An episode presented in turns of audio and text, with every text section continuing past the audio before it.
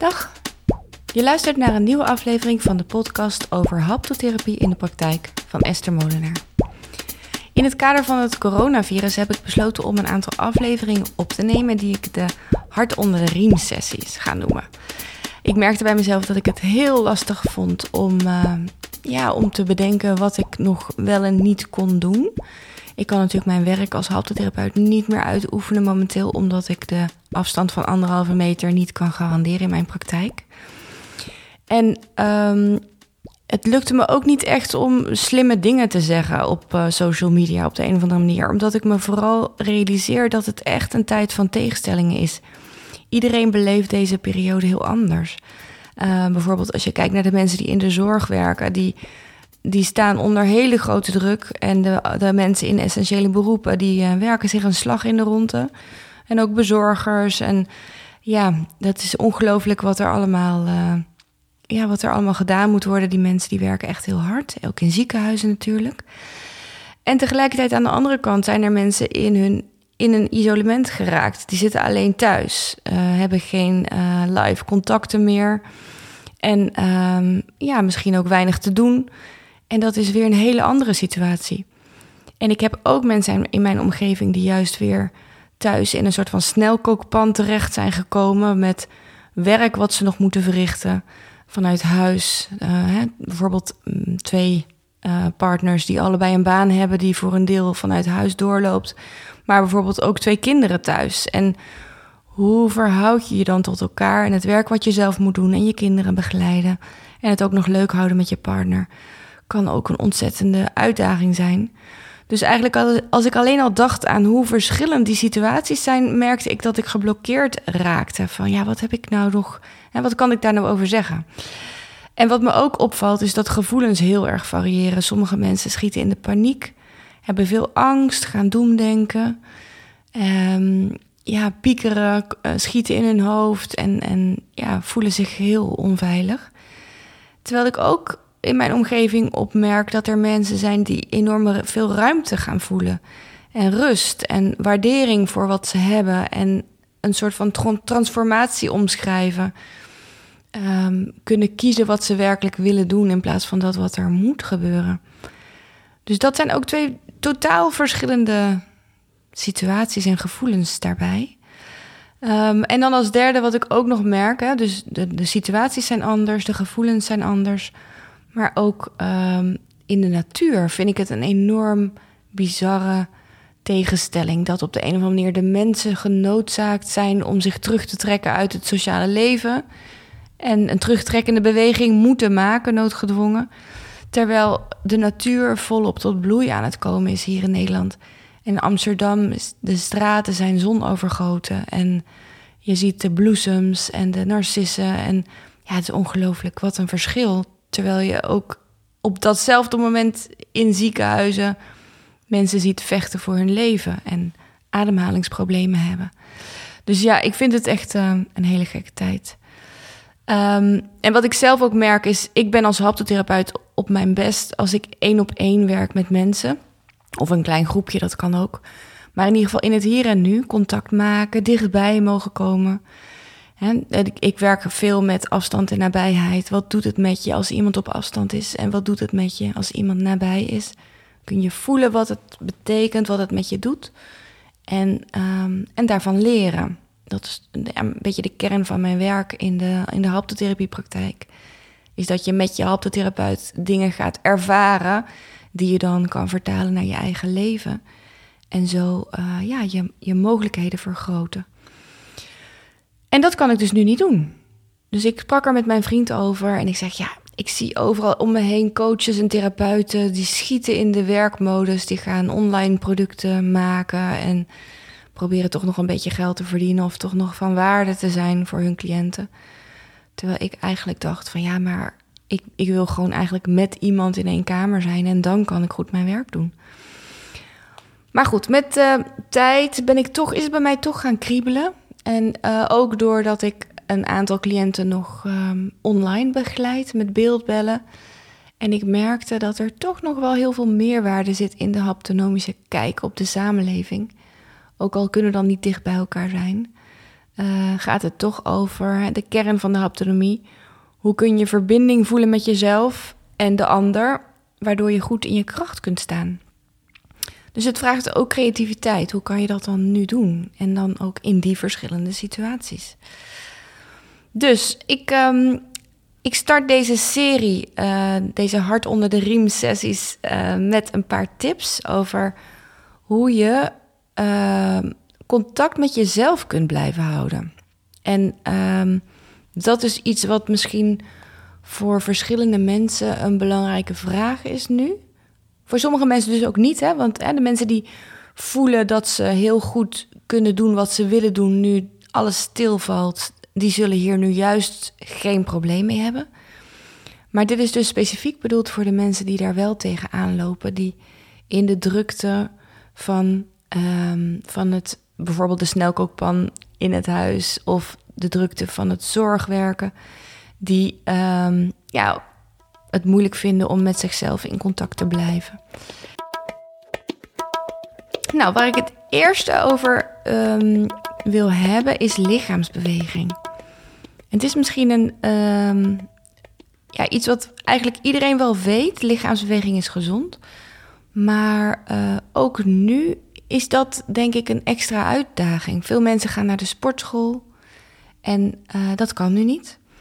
Of gaan samen met andere mensen afspreken om naar een yogales te gaan... of te gaan hardlopen buiten. En die bewegingsvrijheid is helemaal ingedampt nu. Um, dus ik heb een paar tips op een rijtje gezet... van dingen die je thuis kunt doen om te blijven bewegen... Uh, die niet per se sport zijn. Um, ik denk dat er een heel groot aanbod online momenteel is voor... online sportlessen, ook bijvoorbeeld mijn yogaschool, Soeka Yoga, heeft uh, een mooi programma ontwikkeld. En ik zie het om me heen dat er heel veel mogelijkheden zijn. Ook uh, ja, meer fitnesstrainingen, zeg maar. Dus ik vertrouw erop dat mensen dat wel weten te vinden. Maar wat kan je dan nou nog meer doen? Een van de dingen waar ik uh, aan zat te denken is P O I. Ik weet niet of jullie dat kennen, maar P O I is een... Um, Uh, het komt uit uh, uh, Nieuw-Zeeland, als ik het goed heb. En het is een traditionele manier van... Um, ja, het is een soort van traditie binnen de Maori, geloof ik, als ik het goed heb. Ik zal het straks nog eventjes nazoeken en jullie ook de link sturen... zodat het in ieder geval klopt wat ik uh, meegeef. Maar het komt erop neer, je kan een lange sok nemen... en daar een zakje rijst in doen in het uiteinde. En dat doe je dan bij twee sokken. En dan heb je een poi... En je kan met je linkerhand en je rechterhand die twee sokken dan gaan ronddraaien. Het klinkt heel vaag als ik dit nu zeg. Maar ik ga jullie dus een linkje geven in de begeleidende tekst van deze podcast... voor uh, hoe je dat kunt maken en wat beginners, uh, beginnersoefeningen. En waarom ik dit nou zo'n mooie manier vind... is omdat het je eigenlijk dwingt om met je lijf bezig te zijn. Je, uh, je gaat... noodgedwongen uit je hoofd, want het is best wel ingewikkeld in het begin. En je bent dus even helemaal weg bij alle nare dingen in de wereld. Maar eventjes alleen maar bezig met jezelf en met die poi. Een ander voorbeeld van wat ik heel prettig vind zelf om te doen is hoepelen. En dat is ook weer zo, zoiets wat we allemaal misschien wel gedaan hebben vroeger als kind. En ik zit in een omgeving waar heel veel mensen eigenlijk nog zijn blijven hoepelen. Uh, er is een hele beweging ontstaan in de afgelopen jaren... van mensen die uh, de hoepflow of het dansen met hoepels... ja, tot een ware kunst heeft uh, gebracht. Um, en ook als je het niet zo goed kunt, is dat helemaal niet erg. Het gaat erom dat je met een hoepel ook uh, ja, tot jezelf komt. Je kan voelen wat, hoe dat ding beweegt. En je wordt ook met hoepelen gedwongen om um, eventjes helemaal... met je lijf bezig te zijn. Hetzelfde, het, overigens zal ik ook voor het hoepelen... eventjes een linkje uh, onderaan deze podcast zetten...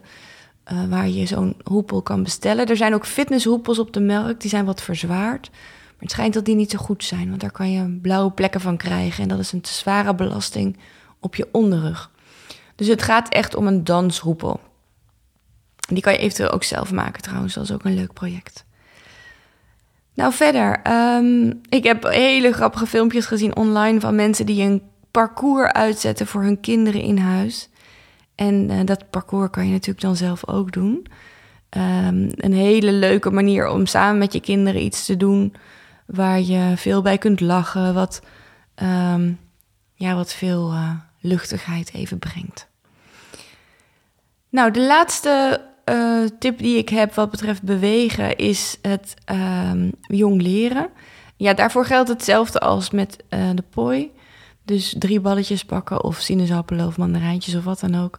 En een filmpje erbij pakken op YouTube waar je kan oefenen met jong leren. Dus geheid zorgt dat voor hilariteit. Um, en het werkt hetzelfde. Dus goed bij jezelf blijven. Nou, dit zijn eigenlijk vrij eenvoudige en wat luchtige tips. Um, dus ja, zorg voor voldoende beweging. Ik kan me ook voorstellen dat je gewoon besluit om tien minuten lang de trap op en neer te lopen bijvoorbeeld. En doe een lekker muziekje aan.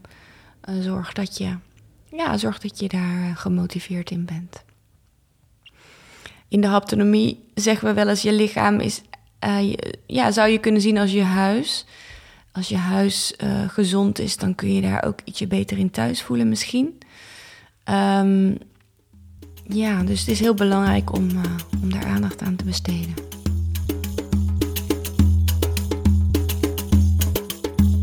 Hoe kun je nog meer in contact met jezelf blijven?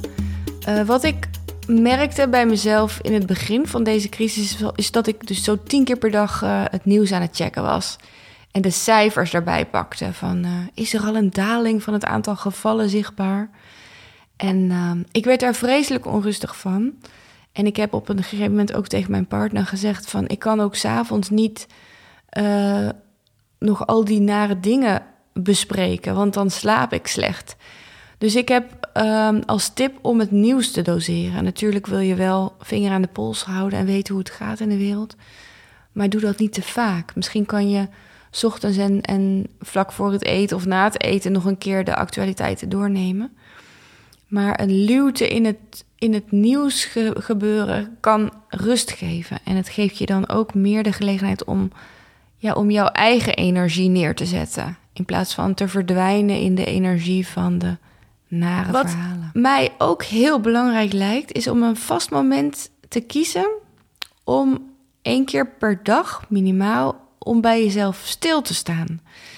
En uh, dat is iets wat, wat ik in een volgende podcast ga uitleggen. Um, daar moet ik ook nog even goed over nadenken hoe ik dat het beste kan, uh, kan inrichten. Um, in de haptotherapie-sessies kun je heel mooi stilstaan bij jezelf door de aanraking. Hè? Door aangeraakt te worden door de therapeut kun je je lijf voelen en voelen welke emoties er bij jou zijn van binnen. Um, en dat kan natuurlijk nu niet. Ik kan jou niet aanraken. Mensen kunnen elkaar nu weinig aanraken. Um, dus dat is wel echt een groot gemis, denk ik. Dus moeten we kijken naar oplossingen van hoe kan je nou dagelijks um, de ruimte nemen om stil te staan bij jezelf? Wat doet iets met je? Hoe is het met jou vandaag? Um, en daar ga ik even iets voor maken. Dus dat komt later. Uh, even kijken, heb ik nog meer tips? Uh, ja, zorg ook voor ontspanning. Dat is vooral met, voor de mensen die in een, in een snelkookpan thuis zitten, is dat heel belangrijk. Hè? Ga ook niet alleen kijken wat moet er voor werk gedaan worden, het huishouden, de kinderen. Maar wat vind jij nou leuk? Waar word jij nou blij van? En dat is ook voor iedereen weer anders. Ik denk dat de verleiding groot is om veel series te gaan kijken. En ik doe dat zelf ook samen met mijn vriend. Dan gaan we lekker op de bank. En dat is ook wel heel erg knus en fijn. Het brengt ook wat afstand tot de wereld. Maar ik merk dat wezenlijk even stilstaan bij jezelf iets anders oplevert. Dus daar, uh, daar kom ik op terug. Het is voor mij ook een proces om even te kijken wat ik, uh, ja, hoe ik dat kan doen. Dus dat zit nog eventjes in de, in de, in de creativiteitsfase, zeg maar. Ik uh, ga het hier nu bij laten. Ik uh, vind het ook heel vreemd dat ik een podcast opneem zonder gast. Dus dat voelt voor mij, uh, voor, voor mij ook gek. Maar ik hoop toch dat jullie hier wat aan hebben. Een beetje inspiratie kan uh, brengen. En uh, ook als er bepaalde behoeftes zijn. Als je zegt, nou ik wil dit graag horen vanuit een haptonomisch perspectief. Dan, uh, dan hoor ik het heel graag. In een van de volgende afleveringen ga ik het ook hebben over verbinding ervaren met de ander op afstand. Ook een wezenlijk deel van, ja, van deze tijd. Hoe kun je toch elkaar, ja, elkaar voelen, elkaars aanwezigheid voelen, ook al ben je op afstand. Nou, ik wil je veel, um, ja, veel goede dingen toewensen. Uh, blijf gezond en uh, blijf actief. Blijf vitaal. En dan uh, spreek ik je graag de volgende keer. Oké, okay, dag! Je hebt geluisterd naar een aflevering van de podcast over haptotherapie door Esther Molenaar. Je kunt je abonneren op deze podcast via iTunes of Spotify. Voor meer informatie over haptotherapie en het vinden van een therapeut bij jou in de buurt, kun je kijken op de website van de beroepsvereniging w w w punt v v h dash haptotherapeuten punt n l of op de site van de N F G w w w punt de streepje n f g punt n l. Heb je naar aanleiding van deze podcast aan mij nog vragen? Stuur dan een mailtje naar info at haptotherapie streepje esther punt n l of bezoek mijn website. Graag tot de volgende keer!